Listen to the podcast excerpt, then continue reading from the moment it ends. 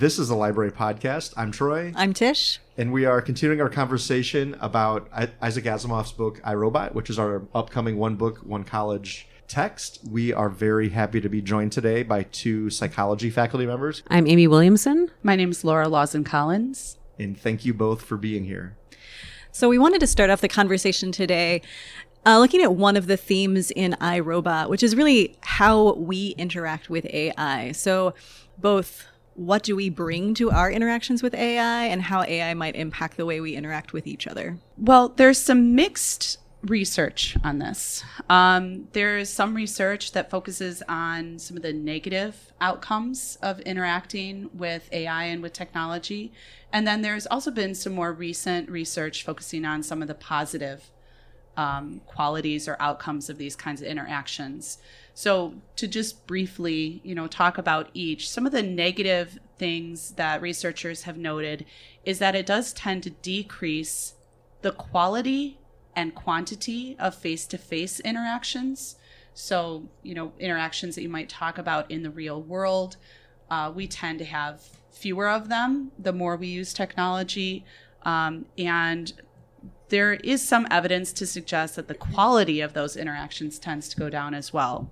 So uh, people have a harder time reading other people's emotions, picking up on social cues, uh, the more and more they're engaged with technology. And that would be, you know, some of the negative outcomes and consequences. Um, but there, there has been also some pushback on that, uh, especially more recently, looking at younger people.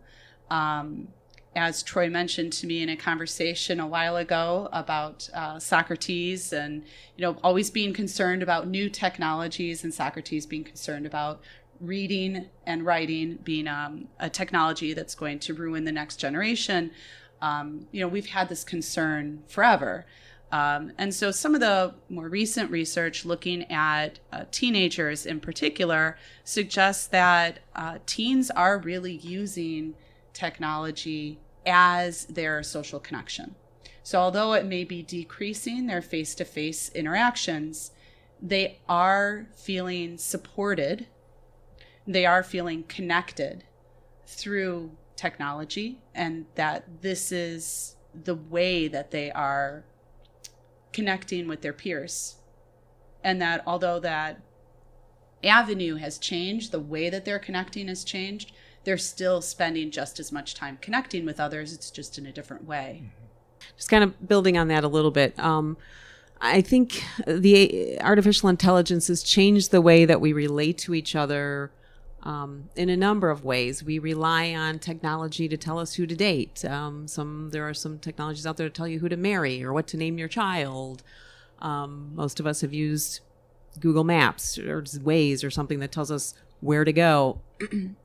in spite of us thinking we might know a better way to go there, we follow what the computer tells us to do.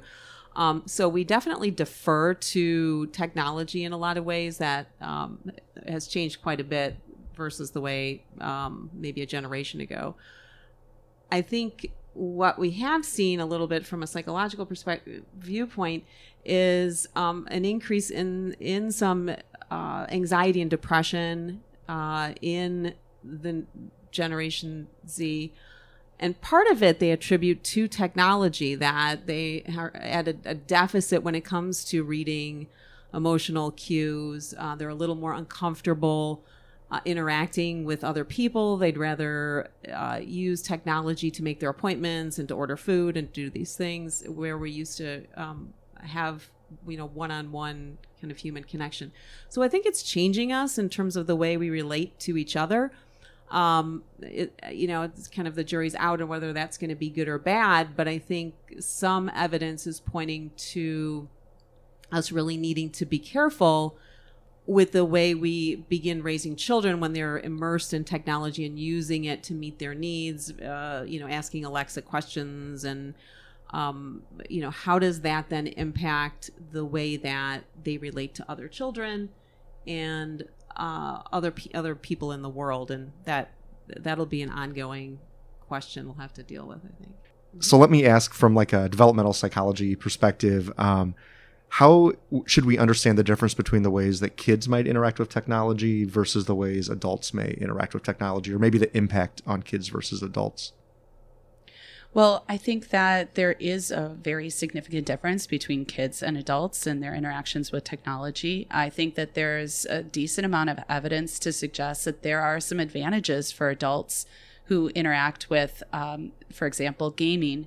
There was an entire TED talk on um, the advantages that an adult gets from from putting some hours in uh, at gaming, you know, uh, increased ability to uh, pick out targets and um, hone in on on certain things in a visual image and faster response time and that type of thing. But all of that's been done with adults whose brains, while still changeable, are not as malleable as children. Mm-hmm. And I think the jury is still somewhat out on kids. I, I think that we need to be a lot more cautious when it comes to children and technology. Um, I think that their brains are developing at such a rapid pace. They are so malleable by the environment that they're placed in. We don't know what the long term consequences are going to be for a brain that grows up on this kind of intense input. Um, and you know, maybe maybe that input is preparing them for a job that they're going to need that kind of uh, intensity. Mm-hmm. Um, but it's also setting them up for uh, difficulty in other situations like face to face interpersonal interaction um, or a re- romantic relationship um, or learning in a classroom with just one professor speaking at a time that, that those all might be more difficult things for their brain to be able to do because it's been wired up on something that's um, giving them so much stimulation. Mm-hmm. I would agree um, with what you were all everything you said. I think for adults, there's definitely a depending on the adult because there are some adults. Um, there's some research showing you know we have a built-in negativity bias. That's just how our brains work. And so, for people who have more of a uh, slant towards depression or other things like that, um, some uh, too much technology can actually cause problems. Um, and I would think that would transfer to children as well. Um, some of the information I've read about children and technology shows, you know, it seems to be that a lot of times you're getting this dopamine, you're getting this reward experience. And so, um, you know, how does that translate into a world that's much slower, much less colorful, much different than what is uh, online? I don't think we we know for sure what that's gonna what that's gonna look like, but um, we do know that I that it's that it encourages that relationship with technology. Um, just to pull an example from the uh, book, you know, the little girl has this relationship with the robot that is very human like, that he's her best friend and he's her confidant and he is her, uh, you know, nanny, for lack of a better word, where the mother of this child uh, sees him as a, you know, bucket of uh, bolt nuts and bolts, so to speak. And so I think that the younger children, you know the kids right now are growing up with that same level of um, attachment to their technology and I don't think we know in the end how that's going to play. We can speculate. There's been some people who speculated that you know in the next ten years we're going to have um, some people who are going to have a lot of difficulty with social relationships, and maybe that'll give people in our field a lot of a lot of opportunities. But uh, you know, there's so much that we don't know yet about it. So um, I have uh, kids right now not to overshare on a podcast, but um, one thing that I found really interesting with them and their friends is how social their gaming is, right? And even when they're on their own, they're they're playing the same games as their friends, and when they get back together, they're sharing ideas. And so, I mean, I don't know what the the outcome is going to be, and if my kids are representative of anything. Mm-hmm. Um, but I also think that when I hear things about you know like how kids are isolated because they're playing on iPads or whatever, I mean that's not what I see. I mean I see them really sharing ideas and exploring and and discovering together. Um, so it, I think it's it is it's a it's complicated. Yeah, I agree. And I think what Amy said earlier too about it impacting different people and different personalities in different ways is is a really valid point and one that's important to remember. Um, when you look at the research uh, and in teenagers, most of them say that social media is really positive for them. It gives them lots of support. It gives them the connection to their peers they don't know what they do without it. um, you know, they wouldn't have that same connection. There's still a minority of teenagers who say, well, actually, social media is negative for me. It makes me feel Right. bad about myself. And, you know, I, I feel like I'm missing out or I feel like I'm not good enough. Um, and I, I think that some people, some kids could use technology to isolate for sure. Um, but I think that it seems that the average child um, is using it right now for connection. Um, a a good deal of it for connection, but they're connecting in different ways. I think the thing that we need to worry about is you know the rapidity of movement the the color change the the amount of stimulation that's coming into the brain and how that is wiring the brain up um, i think is going to potentially make it difficult to interact in an everyday kind of environment. That that would be you know I think where a lot of the concern is of pediatricians and um, and scientists right now that you know the brains are getting wired up for a world that is um, not appropriate to everyday life, but it is appropriate to technology, and so I you know I guess that's a question. As a parent, you know, do you want their their brain to be wired up for uh, what's appropriate for their generation and potentially for a job? um, or do you want it to be wired up to have healthy face-to-face interactions in more real life environments And how can you balance? Right? yeah How do you yeah, balance that? yeah. Um, so one of the other uh, issues that the book brings up, and we're interested to talk to you about, is this idea of consciousness and um, how we might know if AI becomes conscious. It's this thing that is like the stuff of science fiction right now, but I think a concern like. Um, would we know? Are there are there markers, uh, especially from a psychological perspective, that would help us understand whether or not AI becomes conscious? I, I think, um, you know, that, like Stephen Hawking and Elon Musk, there's been some pretty big warnings about that happening and how are we going to prevent the robots from taking over and so on.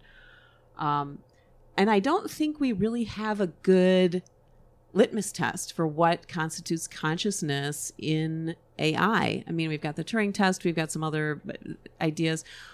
However, you know, we're still looking at consciousness from the perspective of biological carbon-based life. So is a rock conscious, you know, is an animal, is an ant conscious, you know, where, how do we decide those things? We, we have some pretty safe criteria, I think, for humans, although um, there's even some gray area for humans when we look at consciousness, what constitutes consciousness. Um, one researcher who works with individuals in comas and really has found that there's actually levels within that. You know, how do we know if people are aware? So it seems to be this awareness of self that's a piece of it. Um, how will we know that with artificial intelligence? It's hard hard to say. We seem to be, based on what I've read, you know, probably at least 100 years away from that so probably not in our lifetimes would we see something like that so maybe we have a long time to define what that means um, yeah i think that this is a tremendously difficult question to answer um, and I think that it's a question that philosophers have struggled with, and and scientists from all different fields have struggled with. And I, I think that just consciousness itself is something that many neuroscientists still struggle to define definitively.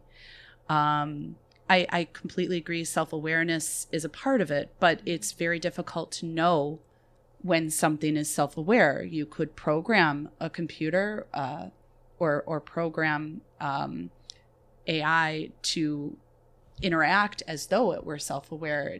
That doesn't mean that it is self aware. There's no solid test that we have right now to know um, when a computer would become self aware.